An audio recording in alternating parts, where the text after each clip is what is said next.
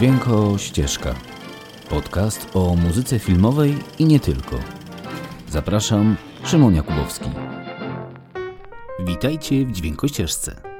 Lato na całego i choć pogoda nie rozpieszcza, to jednak te zapachy, złąki, bzyczenie much i hałasy derkacze obok za oknem robią swoje. Człowiek chodzi leniwy, rozmarzony i w ogóle no jest wspaniale. Nie wiem jak wy, ale ja uwielbiam lato. Zastanawiałem się, o czym mógłbym Wam opowiedzieć w takie lato, i doszedłem do wniosku, że pewnie spora część ludzi nawet tego nie wie, ale jest właśnie gdzieś na granicy zostania rodzicami. W końcu lipiec, plus namioty, plus wakacyjne romansy i już wiszą w powietrzu przygody. I tylko czekać, jak za 9 miesięcy pojawią się owoce dzisiejszych miłostek. To skoro tak pomyślałem, to najlepszym filmem na taką okazję będzie porozmawiać trochę o jednym z najpiękniejszych filmów o miłości, jakie kiedykolwiek widziałem – a mowa tu o filmie Wong Kar Wai'a pod tytułem In the Mood for Love, czy jak chce polskie tłumaczenie, Spragnienie Miłości. I choć film może nie jest o romansach na plaży czy w przyczepie kempingowej, ale uwierzcie mi, tak subtelnie poprowadzonej relacji budującej się intymności między dwojgiem dorosłych ludzi ze świecą szukać w świecie dramatów kinowych. To naprawdę perła wśród podobnych tematycznie filmów. A wszystko dzięki wrażliwości aktorów, reżysera i scenarzysty w jednym i mistrza opowiadania z Hongkongu, czyli właśnie Wong Kar Wai'a. No i oczywiście kompozytora muzyki z tego filmu, czyli Michaela Galasso. Ale temat główny ze Spragnionych Miłości to dzieło jednego z największych kompozytorów muzyki filmowej z Japonii. A mowa to o Shigeru Mebayashim. No ale jeśli chcecie posłuchać dalej, jak to się wszystko ze sobą splotło, to zwyczajnie zostańcie ze mną. Bo wszystko, jak zawsze w dźwiękościeżce, musi przecież zacząć się od muzyki. A skoro już o Umebayashim była mowa, to posłuchajcie ze mną tego cudownego tanga, które jeśli nie wprowadzi was w nastrój do miłości, to ja już nie wiem, co z wami jest nie tak.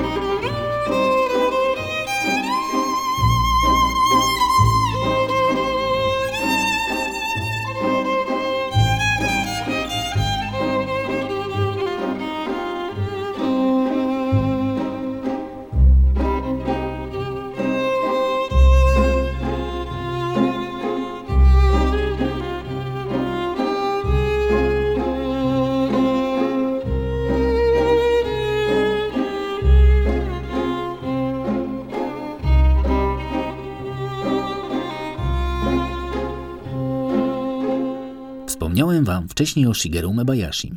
To wybitny kompozytor z Japonii, który na swoim koncie ma ponad 30 produkcji, w tym takie przeboje kinowe jak Dom latających sztyletów Zanga i Mu, czy choćby przebój PS4, który właśnie wchodzi do sprzedaży, czyli Ghost of Tsushima.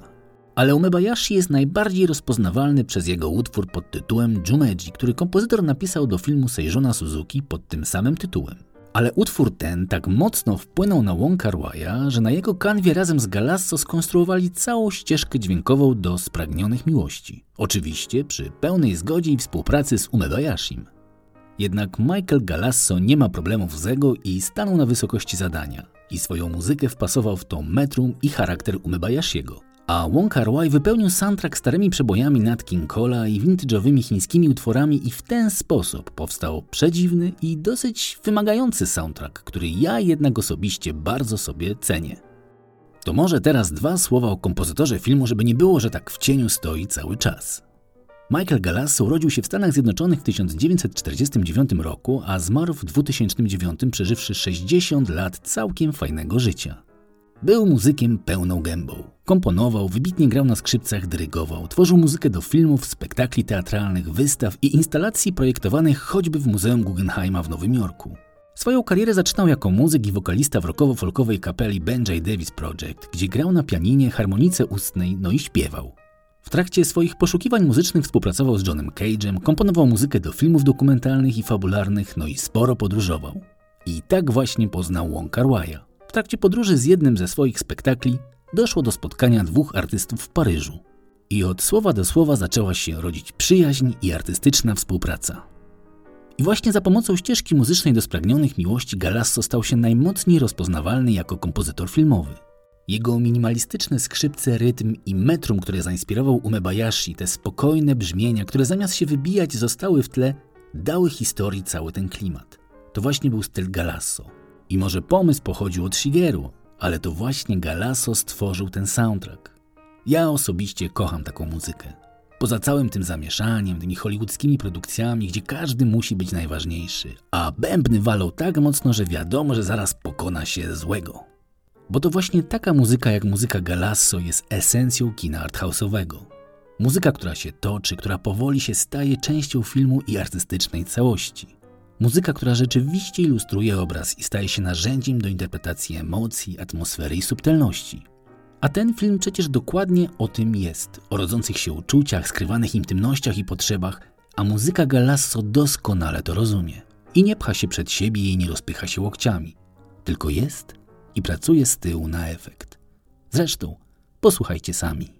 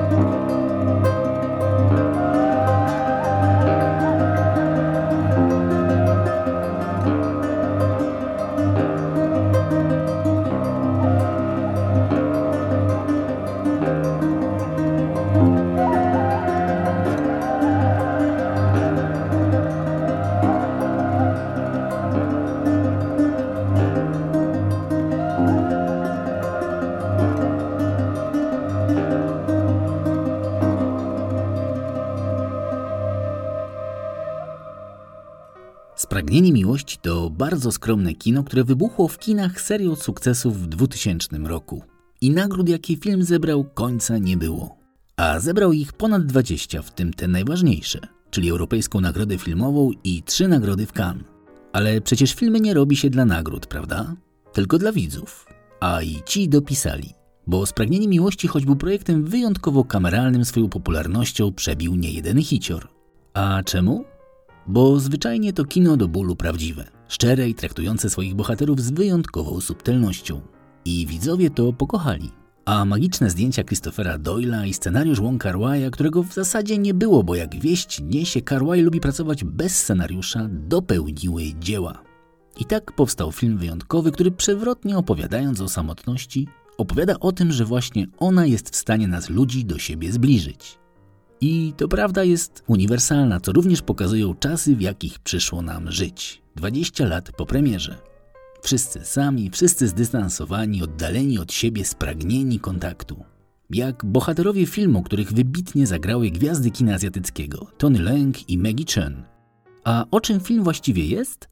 To historia dwóch par mieszkających obok siebie w pewnej chińskiej kamienicy na przełomie lat 60. Czasów, które były dla Zachodu wybuchem społecznych eksperymentów, czasami hipisów i wolnej miłości na festiwalu Woodstock, ale dla Wschodu jakby nie zmieniło się nic od setek lat. Tu nadal pomimo rewolucji seksualnej na świecie czas jakby stoi w miejscu. I choć niektórzy niewątpliwie korzystają z uroków zluzowania społecznych norm, inni niestety nie są w stanie zmienić swoich korzeni, tradycji i sposobu myślenia. I właśnie dwa małżeństwa mieszkające obok siebie łączy ten kontrast. Para głównych bohaterów, pani Chan z mężem i pan Chow z żoną, wynajmują pokoje w tej samej kamienicy w sąsiednich mieszkaniach. Ona jest sekretarką, on redaktorem gazety. Oboje podejrzewają swoich współmarzonków, którzy często wyjeżdżają o zdradę. Oboje czują się samotni i, choć to brzmi jak schematyczna komedia romantyczna, uwierzcie mi nią nie jest. Bo w przeciwieństwie do romkomu, gdy piękna pani Chan mija się zawsze eleganckim panem Chow, nie dochodzi między nimi do relacji, zabawnych anegdot, które po serii kilku mniej lub bardziej śmiesznych scen skończyłyby się wielką miłością i odnalezieniem siebie. O nie. Wong kar proponuje tutaj o wiele bardziej subtelniejszą grę. On ze swoim improwizowanym scenariuszem proponuje grę spojrzeń, przypadkowych spotkań, skrywanych dotyków i minimalnych dialogów. Bo tu w tym filmie bohaterowie nie uwodzą się wzajemnie, nie prowokują zdarzeń i nie intrygują. Bohaterowie trwają obok siebie ograniczeni swoją własną tradycją, samotnością i tęsknotą za czymś pięknym, ale dla nich zwyczajnie nieosiągalnym. A czy starczy jednak milczącym bohaterom odwagi, żeby wreszcie przestać liczyć na kolejne przypadkowe spotkania? Czy wezmą los w swoje ręce? No, to już musicie zobaczyć sami. Nie będę wam odbierał tej wspaniałej przyjemności, jaką jest obejrzenie tego filmu. Spragnienie miłości Wonkarwaja. Koniecznie zobaczcie ten film. Szczególnie teraz, w to gorące lato.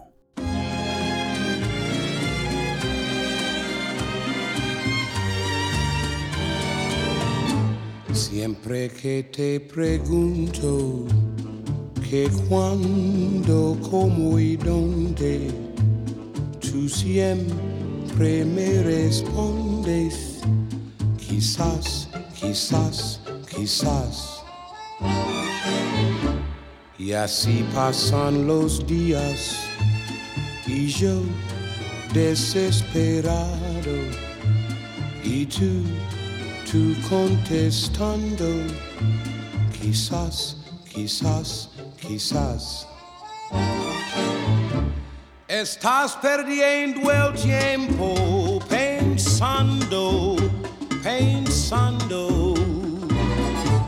por lo que más tú quieras, hasta cuándo, hasta cuándo.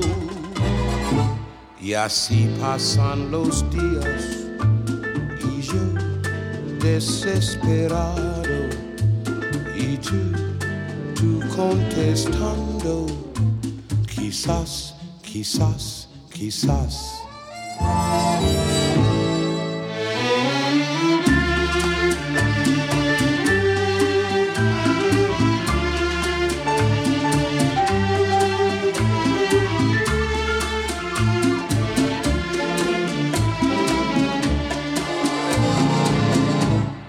Así pasan los días y yo desesperado y tú, tú contestando, quizás, quizás, quizás.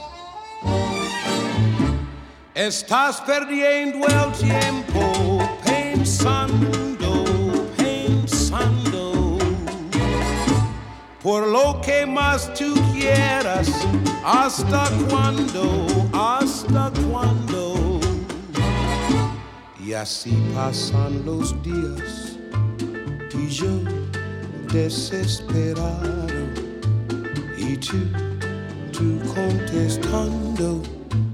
Quizás, quizás, quizás, quizás, quizás, quizás, quizás, quizás, quizás. I jeszcze na koniec refleksja. W ostatniej scenie filmu pan Chow odwiedza ruiny świątyni Angkor Wat w Kambodży. Miejsca poświęconemu milionom miłosnych próśb i dramatów ludzkich. I stojąc wśród ruin i zabytków przeszłości zaczyna rozumieć, że człowiek znaczy niewiele, a jego życie jest krótkie. I odnosząc to do swoich decyzji i sytuacji, w jakiej się znajduje, rozumie, że stoi przed wyborem. Żyć chwilą, korzystać z możliwości, jakie podsuwa mu życie, czy poddać się biegowi wydarzeń i nie uczestniczyć, tylko być obok, bo i tak nie jesteśmy w stanie niczego zmienić. I to pytanie, które zadaje sobie pan Czał i ja sobie zadaję również dosyć często. Być i walczyć o sprawę, czy wycofać się głęboko do tyłu i zwyczajnie dać się nieść przed siebie. Ja odpowiedzi nie mam. Choć im jestem starszy, tym bardziej wolę być szczęśliwy niż mieć rację. Może dlatego ten film tak do mnie przemawia. Bo jest subtelny, zadaje więcej pytań niż daje odpowiedzi za każdym razem, gdy słyszę muzykę Galasso z tego filmu, mam poczucie, że świat jeszcze można uratować. Póki tacy ludzie jak Pan Chow i Pani Chan jeszcze gdzieś tam są. Ludzie, którzy pokornie podchodzą do życia, a nie rzucają się jak ci wszyscy drapieżnicy, walcząc o wszystko i o nic jednocześnie. Bo jak to powiedział jeden z wielkich chińskich mistrzów i filozofów Konfucjusz, pogoń za małymi zyskami zasłania wielkie korzyści. I takiego właśnie podejścia Wam wszystkim i sobie też życzę. I spokoju w tych dziwnych czasach, w jakich przyszło nam żyć. Traktowania rzeczy małych jak wielkich, a tych wielkich jak małych. No i nie czekania na coś wyjątkowego, bo wyjątkowe jest samo życie w jego najmniejszych subtelnościach. No dobra, to chyba wszystko na dziś. Jeśli lubicie filmy i kochacie soundtracki, szukajmy się w sieci. Uważajcie na siebie, słuchajcie muzyki filmowej i cieszcie się latem. Ono wiecznie trwać nie będzie. Czołem i do usłyszenia.